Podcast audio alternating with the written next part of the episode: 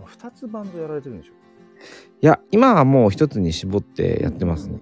うん、今もその、落類の夜にっていうバンドを一つやってて、ええそうですね。結構精力的には活動させてもらってますね。うん。なんかどれぐらいのなんか、うん。なんですかね？こう今か活動というかああえっと、このバンド自体は結構もう6年ぐらいかうん7年前からあるんですけど、えっと、3年前に加入して、ええで、もう、そうですね。まあちょっとコロナでライブの本数は、まあ月に3本、まあその、その3回ぐらいにうんうんうんしてますね。うんうんうんうんうん主になんかどどのあのあたりでうん活動されてるんですか、そうですね。まあもともと、えっと、オリジナルメンバーが唯一一人ギターボーカルなんですけどうん、あ、うちその3人編成で、まあ3ピースバンドえええんですけど、で、まあそのギターボーカルは横浜に住んでてうん、ホームが横浜なんでえ、っと、ホームが横浜のはずなんですけど、あのーやっぱ東京の活動が多い多くなってて、うん。そうですね、東京だと、今、下北沢が多いですかね。渋谷はちょっと人が多いんであんましないようにしてる。はい。そうですね、下北が多いですかね。でもなんかね今聞いててすごいうずうずしちゃってえ、なんでですかなんかそう僕もだから、えっとまあ、小学校のね、教員を今やってますけどはい。小学校の教員になる前までは、ずっとバンドをやってたのでああ、おっしゃってましたそうそうね。であの、まあ、ライブ活動とかもしてて、はい。で僕もなんか特にそのどこどこ在住みたいなことは特にいつも言ってないんですけど、あのはい横浜とかうん東京、うん渋谷とかよくやってたんですよ。へえ。だから今あ近いって思ってああ、なるほど。近いと思いながら、うんなんかねそうなんかその当時のことを今ちょっとふと思い出してしまってああ、なるほど。なんかねこううずうずしますね。いいですよちょっと嬉しいですねそうあね でもあそっか結構近いねところなんだなって今ふと思。ああ、横浜だともうなんか限定されますけどね。かなりね、そうですね。かなりね。そうですね。うん落類のようにっていうのが僕すごい印象的で、あ、そうですか。ありがとうございます。以前まであったそのもう一つのバンドあったじゃないですか。さっきまでね、僕はい覚えてたんですよ、名前。ああ、夢い裸ってバンドをやったんですけど、まあまあまあ、ちょっと自分の生活の状況とか、うんいろいろ、あのー考えたときに、自分からちょっと、ちょっと厳しくなってきたなって話を、まあそのメンバーに伝えて、えっと、去年の暮れにちょっと脱退して、うん。でまあ、一本に絞って、まあ活動していこうかなと思ってやってますね。そのカタカナ表記じゃないですか、落類の夜にって。あ、そうですね。それってなんかそのどどういうあれ意味なんですか？落類は、えっ、と、漢字で表すと、その落ちる涙って書いて落類で、の夜にって夜はまあ、はいはいですね、夜ですね。そう、落類の文字は漢字で言うとそういう感じですね。だから、うんそのね、ハルさんをこう、まあ、知って、はい。その落類の夜に夜にっていうそのバンド名も知って、うんうんうん。なんかわかんないけど、はい。まあなんかなんていうのかな、なんかそのすごくうんうんこう、うーんとひねってるというか、はいはい。すごくこそのバンド名にしても言葉にしてもこれはきっとあのうんうんこだわりを持っているバあンドに違いないみたいなすごい思って。あ、そうですね。ボーカルは特にうんこだわってると思いますね。うんじゃないとそのバンド名つけないよなっていうそうですね。てそうで、うんなんか先日見せていただいたあのああ、まだあれ、公開前のやつを、ねはい。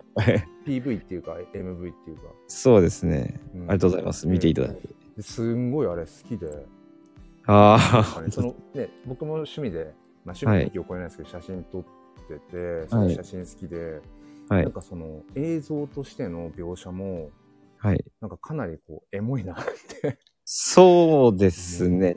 でそうそう、うん。でなんかメロディーとかその歌詞と、まあいわゆるこう、まあ、テンポっていうか、なんだろうな、グルーブっていうか、はいはいはい。なんかそれが全部ちゃんと一つになってる感じがして、あーめっちゃ嬉しいですそれ。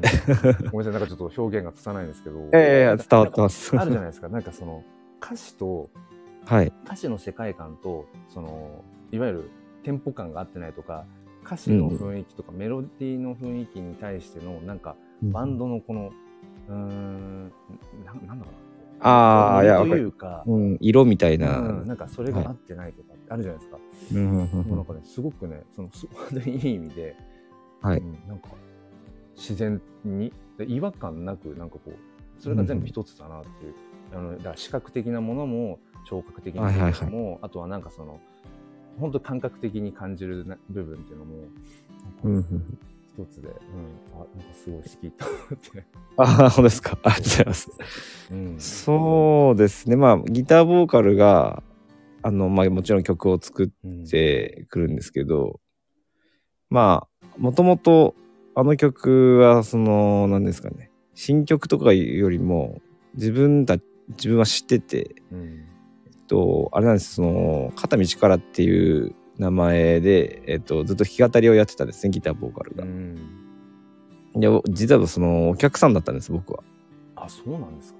そうです。で、その曲がずっと知ってて、で、まあ、とあるひょんなことから加入になったんですけど、で、その、まあ、今回バンドでやる、この曲やるってなった時うに、ん。えっと、やっぱ、ギターボーカルの歌詞を見た時に、うん。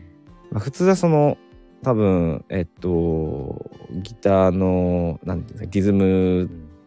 をメインにドラムの、なんていうんですか、フレーズうん。うん。をつけていくんですけど俺は結構そういうのじゃなくて、うん。その歌詞を感じ取った時に風景とか頭に浮かぶんですけど、うん。そこにドラムを合わせ合わせるんですね。その例えばえっともし仮にそれがちょっと海浜辺を歩いてるような雰囲気をイメージしたとしたら、うん。その波の音の音聞こえるなと思ったらハイハットといってちょっとシンバル。なものをちょっと鳴らすとか、うんそう曲にすごく合うように、うん、やってますね。うんめちゃめちゃいいじゃないですか。すごくね、すごくわかります。すごいなんか今ね、はるさんがはい言ったことが、あの、多分勝手にですけど、はい。100%近くね、今わかりました。なんかすごい。本当ですか？あのね、ややりたいですね。あの、ジャムをしたいなって今すごいね、思うぐらい、あなんだろう、音楽を、あ、はい。うんなんていうんですか、その、なんか、心象風景として捉えうんて、あプレイしてるんだって今思って、ああ、ありがとうございまなんす。かその、なんかなんていうんですか、楽譜的なことじゃないっていうか、そうですね。楽譜的には考えてないですうんうんね。うんだからあれですよね、ギターが例えば、じゃんじゃんじゃんじゃんじゃんじゃんじゃんじゃんだったら、はい。ドラムだったら例えばそこになんか、ズッツッタツッツッタツッツッタとかなんかなるところを、はい例え。ばそこでハルさんがその、今ね、おっしゃってたみたいな、うん海の景色が見えたんだったら、そこでドラムは、その、なんだろう、だから、うんうん。タってちょっとゆっくりっていう、ゆっくりというか、なんだろう、その、えっ、と、リズム的にね。うん。そうですね。あの、そうそう、おっしゃってること通りですね。さそう、そういう感じです。うん。それ面白いですね。だからそれこそ、変な話、うん、ハルさんと一緒にいて、ハルさんっていうドラマーと、うんううんーんと音楽を作っていく、そこになんか意味っていうか、うんはい。価値があるっていうか、だからさっきのそのギターのリズムに合わせてやるんだったら、変な話、うーん、そういう打ち込みのドラムとかいいいいわけだし、のあ、そうですね。なんかこういう、うん、テンポでこういうビートって設定したら、もううんあるじゃないですか、そういうアプリとかも。あ、ありますね。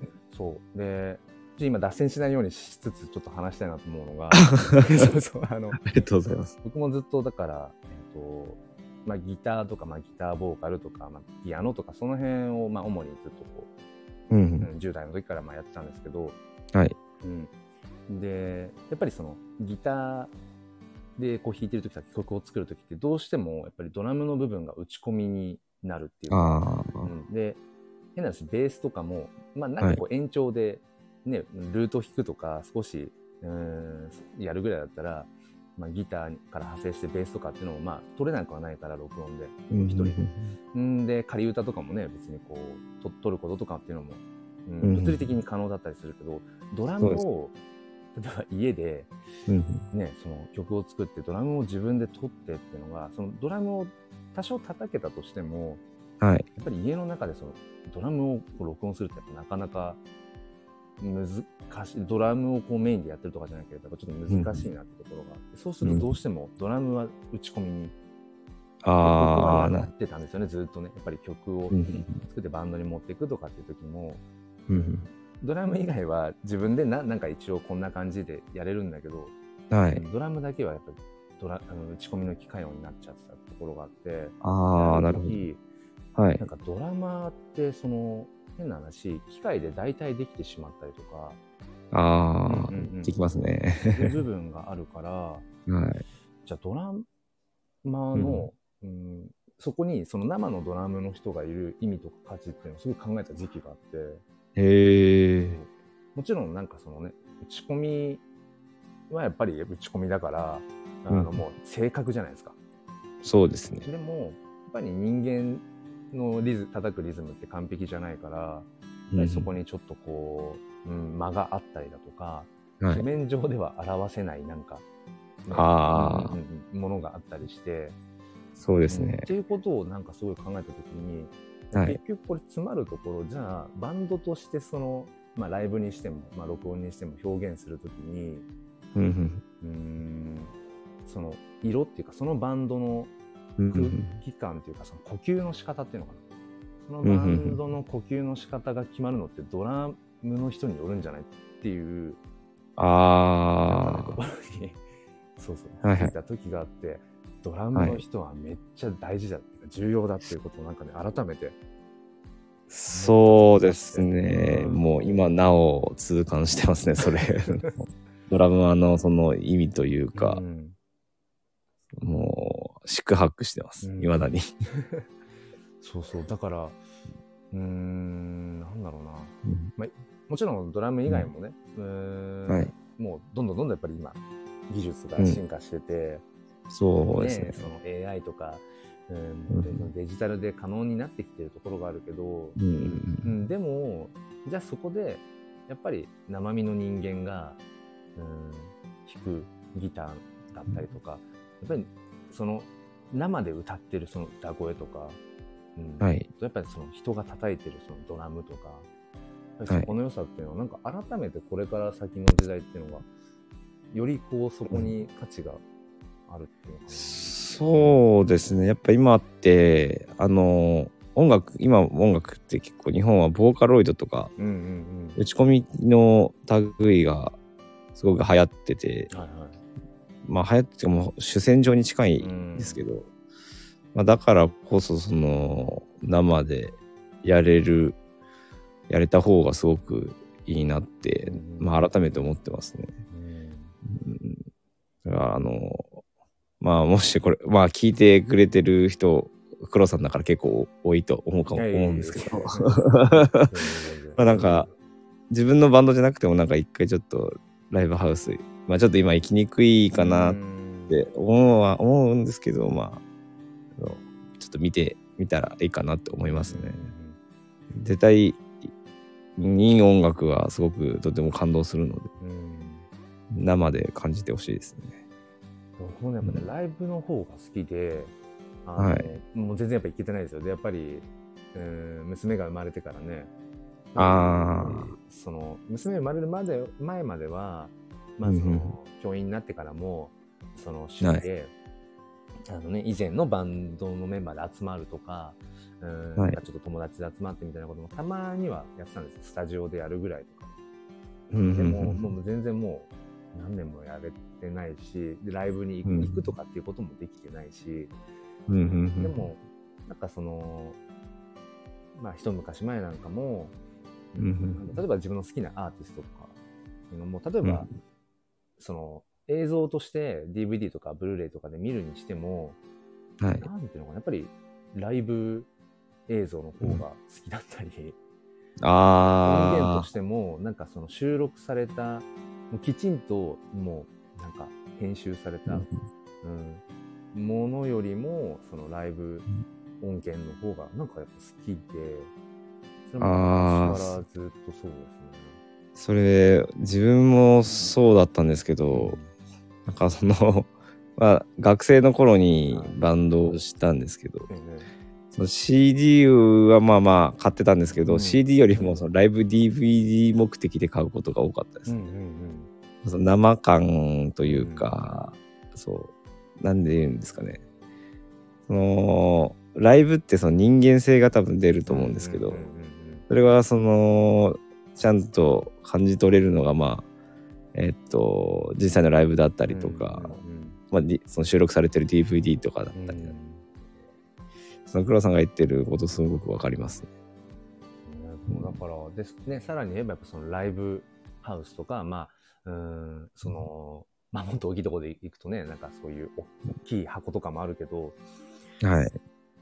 なんかやっぱそこでまた実際に目の前で聞くのだとままたさらにいいなって。だからそのうんとライブをしている空間のなんか形によってやっぱりね音の反響とかは違うしはい。今までああいう DVD とかブルーレイとか、まあ、CD にしてもそうだけど、うん。そのライブを結局また収録してるから、ああなるほど。そこでなんかマイクなり LINE なりでこう収音、うん。収録してるから、うんうんそういう意味ではその場のうん。本当に空間で鳴ってる音のリアルまではねなかなかやっぱりそうですね。しきれてないんだろうなと思うしだからやっそうぱりその場のねなんかお音にこう 包まれてる感じっていうか。音圧とかですよね。ねそうそうそう。なんかね。わかります。まうんなんかねすごい今うずうずするな。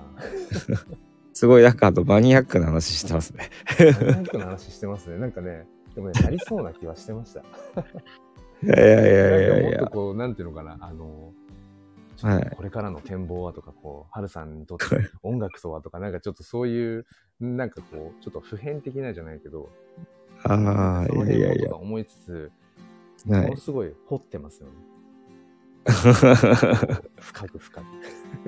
いやいや面白いですよ。自分も話す、久しぶりにでもなんかこのうん、熱量で、なんだ音楽をっていうかそのバンド、あーははバンドっていうものをなんか久々にこの熱量で今話せててめちゃめちゃ楽しいですね。いや自分もなんかそのなんだろうこう倉さんとこういう話をしてるのがちょっと、うん、面白いですね。そのもともとその俺多分前にちょっと話したと思うんですけど、このスタイフを始めたきっかけが、まあ、本当に黒さんなんですよ。いやこれ本当にうん。その知り合いのツイッターで知り合いのあの相互フォローしてる人がよくそのえっと前のアカウントですかねあの女性の空アイコン。はいはい。そうですそうですそうんそのアイコンの写真をよくリツイートしてくれててあ、そうなんですか。そうですでその人あでそれでえっとそのソラさんをまずフォローしててはい。たらあのまああの削除されて でまあ別にそれは別に何ももうとやかく思わなかったんですけど、はい何もでまあ黒さんがその今のアカウント作られて、はい。でその時スタイフっていうのをやっててここれ何なんだろうなって最初よく分かんなくて。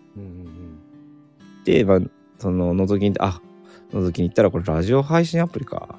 うん。ってなってちょっと これちょっとあのーあれなんて言うんですかね。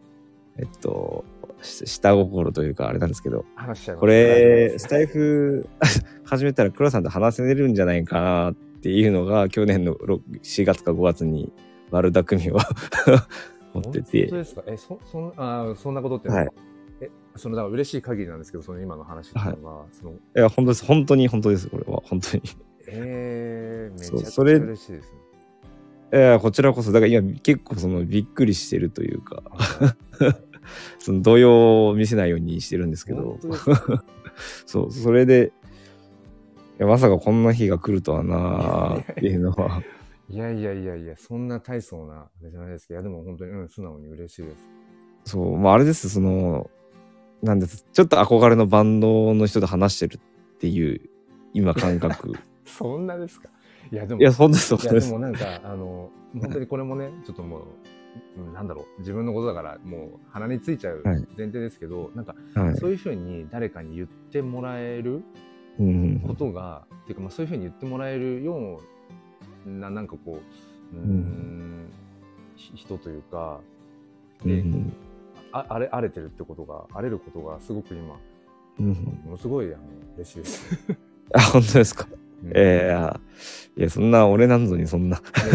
やっぱり常になんかその何者かになりたいとか、はい。自分は何者なんだろうみたいなことをずっとやっぱり、ああ。うんなんか自問自答してる、まあ、毎日毎日ってわけじゃないですけど、うん自分はなんかこう、まあ、よくあるのはねあのもう別にみんなすでに何者でもあって、うん別に何者かになりたいとかっていう必要ないとかっていうまあちょっとうーん、きつく言うと綺麗事なようなことってやっぱりあるんだけれども、はい。でもやっぱどっかでみんなその SNS やってる大半の人も多分そうだと思うんですけどやっぱりうん。何者かになりたいなっていうそのじゃあ自分って何者なんだろうとかっていうのを、なんかねずっと探してるような気がしてみんな。うん、だから、まあ、そうですね。自分の思いをこう発信してうんん。音楽にしても詩とかでもいいけど、写真とかもそうだけど、ううん。んなんかやっぱり見てほしいし聞いてほしいからそういう SNS をやっぱりやるわけだし、うんうんだから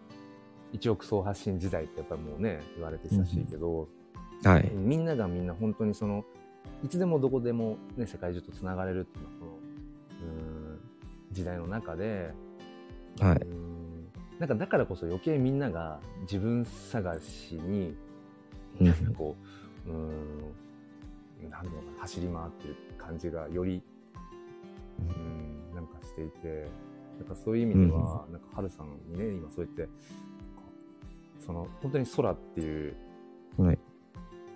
自分がその、そう、一度人生の中でこう折れちゃって、うつ病になって、そこからこう這い上がるために作ったアカウントで、はい。うん、で、そこのね、時からやっぱり知ってくださっていて、うんうんで、なんかそのね、話してみたいと思ってくださってたっていうのうん。はい。が、当時の自分はと当然知る由もないし、ああ、まあそうです。しゃらにね、なんか自分探しというか、なんかその自分ってなんだろうっていうのを、本当に探して、まあ今今もそうですけど、うんうん。ただただそれを、で、自分がしたいこと、喋りたいこと、発信したい言葉をただ好きでやってるだけなんだけど、なんかそこにそうやってね、うん、興味を持ってくださるハルさんみたいな方がいるっていうのが、うんうんもうなんか、あ、これで良かったんだっていうか、うんはい。っていうふうに今思えて、しんみりしいやてます。ーこちら、こちらこそですよ。もう多分知ってからも1年、コロナ前に知ってたんで、2019年か。そうですね、その、ハルさんがね、さっきおっしゃっていた、その、はい。空っていうアカウント、はい今も、またその去年の夏ぐらいに、はい。やっぱり詩を書きたいっていうか、その詩だけを発信するはい。アカウントをやっぱりって思って、その一度削除したその、うんハルさんがしてくださった時のその空っていうアカウントははいもう復活できなかったので、あ。またね、その同じ空っていう、うん、同じ世界観でアイコン、あアイコンつけて、うんうんアカウントを作って、まあそれは今サブとしてあるけども、あーはーはうんうんーあ、そうなんですね。なるほどそう。なんですけど、ね、なんかその当時のうんうんそうね、知ってくださってるから、だから、もうだから3 2年、そうですね、2年、うーん、そうですね。コロナ前だったんで、本当そうですね、そのぐらいになると思います。うん。いや、本当なんか、さっきもあ 言っちゃいましたけど、本当憧れのバンドマンと喋ってる感感じですよ。恥ずかしいですね、そうやるとね。えー、ちょっとなんか分かりやすく説明するとそうなるんですよね。ありがとうございます、本当に嬉しい。えー、こちらこそ。いやまあね、でもかなり本当にそのバンドのかなりマニアックな部分もね、うん、なんかをできて、本当に、もうあっという間にいいですよ。あっという間にもう、あ、もう30分なんね、です。30分経つそうですけど。まあじゃあ、その、これ聞きたい,、聞きたいなというか、なんか改まって聞くとちょっと答えづらい部分もあるかもしれないですけど、まあ、はいさんがその、まあ、バンドっていう今こうい生き方を選んでる、はいうー。ん、まあ理由っていうとちょっと硬いけど、あー。音楽に対してというか、まあバンドに対してというか、うん、うんなんかその理由はい理由続けている理由とか、まあこれから向かっていく方向とかでもいいですけど、あまあ、ー抽象的になっても全然構わないですけど、なんかこう、うん、ハルさんにとって、ここは、みたいな、最後に聞けたらな。なるほど。そうですね。うーん、いや、なんで音楽を続けてるか。えっと、俺はその音楽はコミュニケーションツールだと思ってるんですけど、まあちょっとドラ, ドライに聞こえるかもしれないんですけど、うん。あの、別に自分人と喋るのが、あの、い えっと、ほん本当苦手なんですよ。そうですか、全全然そんな風にね。うんまあ、顔が見えない分緊張感がたうんまあ、あれなんですけど、ええ。まあ、本当苦手で、まあ、人が怖いって思ってる時期もあったぐらいなんだので、まあそうですね。だけどその音楽でだっただったらなんか伝わるものがあるっていうのをずっと思ってて、うん。そう。それがその自分がが音楽聴く側というかそのライブを聴く側の時にそれをとてもあの体感をしたんですね、うんうんまあ、感動したってことです。そのラ初めてライブを見た時とかに、えーそのた感動した自分がいるんですけどそのき今度は自分がその発信する側としてあのお客さんにもその自分が過去にそういう感動したこと同じような体験をしてほしいと思ってやってて、まあ、その瞬間そのなんだろうおお客さんとつながった瞬間だなっていうのが、まあ、経験もあるので、うん、そのコミュニケーションっていう意味でその続けていってますね。ちょっと話まとめるのが大変なんですけど。いや、でも、いや、すごい、なんかね、うん。素敵な話だなって今思って聞いてて。あ、本当ですか？うんだからかもしれないですね。だから音楽を人とのつながりの、う。うんん、まあ手段とも言えるけど、でも、音うん楽そのものがハルさんにとって目的でもあるっていう、なんか手段でもあり目的でもあり、もうなんかそもそも、うん、なんだろう、うん、音楽の中に生きてるっていうか、ああ。そういう感じなんだろうな、うんまあ、ちょっとねあの語弊がある言い方かもしれないけど、はい。なんかいわゆるそのミュージシャンはい。の類のまあなまあそのもう昔もうねもう亡くなられてるそういう有名ミュージシャンとかも含めて、はい。皆さんやっぱり何かしらどっかあのなんていうのかな、うんちょっと変わってるじゃないですか。変わってますね。なんていうのかなうん本当にちょっとあの語弊が生まれたらあれなんだけどはい。どこかでそのいわゆる生きづらさを感じていたりだとかなんかあ他の人とんなんかちょっと自分はこう思ってることうんなんかこう世界の感じ取り方がちょっとなんか違うなとか、あ。はいはい。そういうモヤモヤとかあとははい。なんか思いがその伝わらないなんか分かってもらえないとかなんかそういうあうーんなんかそういうものが一つ原動力というかきっかけになってそれをなんかこう音楽を通して、なんか自分はここにいるんだよってここでこう全力でこう 音を鳴らして生きてるんだって、なんかそういううーんなんかメッセージ性を持ってる人が多い、まあ僕がなんかそのこれまでずっとねうーん好きなアーティストとかミュージシャンっていう、えー人たちがやっぱりそういうメッセージ性を持ってるっていうのもあるのかもしれないですけど、あ。はい。なんだろうな。うーん、どこかこう、自分が生きている社会とか世界に対して感じるものが特になくて、もう、のほほんふわーんと別に特にうん自然と日々過ぎているっていう状態だと、きっと自分の音楽をこう鳴らすんだっていうふうには多分なんないなと思って、うんうんうんそこにうん怒りでもいいし、うんうん。悲しみでもいいし、うん。まあ、喜びとかそういうものから音楽が発生するっていうのはあると思うけど、はい。どちらかというと僕はなんかそのなんかネガティブ的な要素が引き金になることの方がああ。なんか強いっていうか。でそれをなんかうん音楽にこう消化させて前向きな力になんか変えていくっていう、まあ、僕はですけど僕はなんか割とそういうことが多かったなと思うので、うん。うんあのうちのギターボーカルもうーんと結構近い感覚だと思います。うん。うん、まあ歌詞とかもあのーメロディーもそうなんですけど、うん。まあ決して明るくはない内容なんですけど、うん。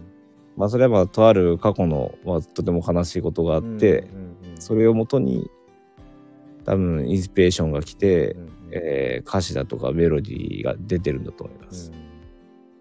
うん。まあちょっともしかしまあもしよければなんか歌詞とかも読み取ってうん。読んでくれたらとてもいいんですけど、まあ、YouTube とかにも多分歌詞あの概要欄に載ってるんで。そう。まあまああんま内容を言うとその結結構暗い話になっちゃうんで。朝っぱらから。ダメななっちゃったらあれなんで言わないですけど、そうそうそう。結構やっぱ、うん、プラスではない感情のとこから来てる部分は多いですね。うんうんだからね、なんかその、はるさんが、うーん、まあ人とこう、話すのはちょっと、まあ得意ではないけれども、なんか音楽だったら、その、人とよりつながりやすくなるっていうのが、はい、すごくね、今ね、あ、刺さるなと思って。そうですね。きっかけですよね。人とうん。他人とつながる、うん。うん、きっかけが音楽っていうだけで。そう。だからまあ話すのがいやまあ嬉しいですけどね話せて。嬉しいんですけどやっぱいつまでたっても苦手だなっていうのは。っていうのはあります。なんかその言葉ってその、まあ、相手をうん。温か温かくすることもできるんですけど、うん。傷つきさすことも可能なものなので、うん。それが怖くて、うん。まあ、結局自分が傷つくのが一番恐れてるんだと思うんですけど、自分自身が。まあでも、うーん、まあそうですね、傷つけるのも怖いからうん、相手が、相手を、うんうん。まあちょっとそれもあって苦手な部分がずっと続いてます。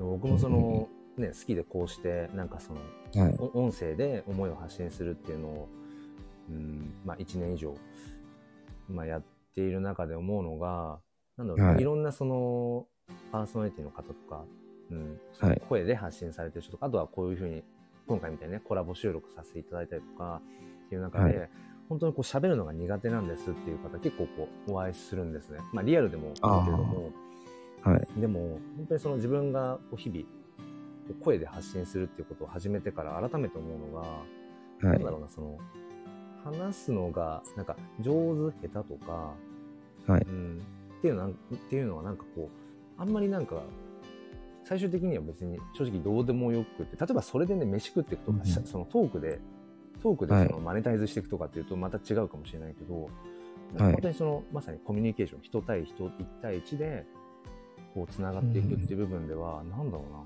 全然そこにこううまいか下手かっていうのはもう全然関係なくて、うんはい。なんか仮にね そうすごい喋るのが苦手なんですって。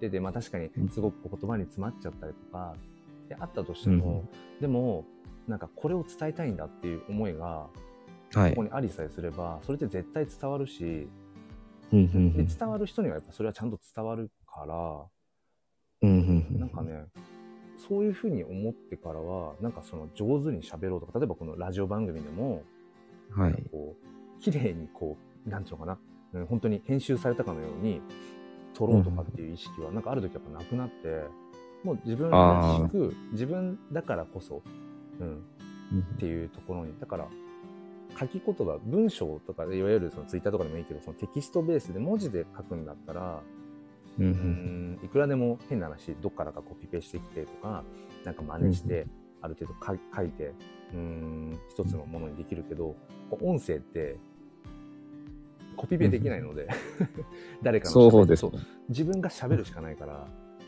うん、うんだからそういう意味では、もう自分だからこそ、その、うーん、喋れることっていうか、この音声っていうのかな。うんうん、なんかそれでいいんだろうな、ってことを、そうある時から思って。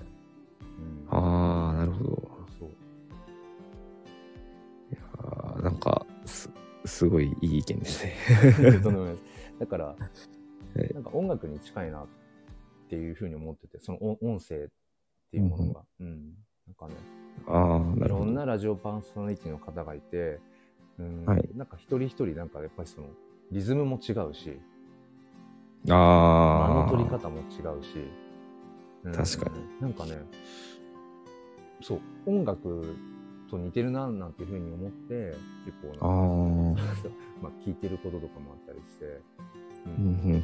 そうそう、なんか、面白いな。声、だからやっぱり、うん、文字も好きなんだけど、はい。や。っぱりハルさんと今日こうして、なんか声でつながれたことによって、はい。これまでの、そのね、ツイッター上とかでも、うん、その文字でやり取りとか、まあ、このスタイフでも文字でのやり取りとかっていうのは、ねこれまでもありましたけど、はい。やっぱり声でつながった今日のこの瞬間がやっぱり一番なんかこう、近くにね、勝てながら感じれるし、あー、そっうん。か。黒さんが俺の自分の声聞くの初めてなんですよね、うん。多分。えっとね、ハルさんの声え？は聞いたことあるんですよ。放送とかも。あ本当ですか？うん、放送とかも。放送ですか？そうそうそう。マジですか？財布の放送とかも。うんうん。恥ずかしい。いやいやいや。聞いあれたことは、そうそうそう。マジ、本当に黒さんの真似をしてたっいて。やいやいや、全然全然。だからリアルタイムで、リアルタイムで、こはう、キャッチボールとしてってのかああな。うん声のキャッチボールをやっぱり、する、するとなんかね、一気に、やっぱり、距離を感じる、あ距離を近くに感じられる。うん。ああ、なるほど距離を。近くに、うん、なんかその、うん、存在をなんかね、より近くに感じられるなと思って、だから、うんね早くね、話したくて話したくてしょうがなかった。あ、そうです。すいません、遅くなっちゃって。まあでもね、今日は本当にその、はいあ。の本当にあっという間でしたけど、はい。うんなんか、想像はしてたけど、はい。なんかそれをはるかに超えるぐらい、かなりこう、まあ音楽っていう部分を通して、シンパシーというか、こう、シンクロ、なんか、うん、させてもらえたっていうか、うん、うん。僕の中でちょっとこう、もう一旦ね、こう、終えて、もう眠っていたような部分の、ところがまたなんかね、こう、いい意味で、またちょっと、うん、息を吹き返した感があって、本当ですか？ね、バンドやりたいな。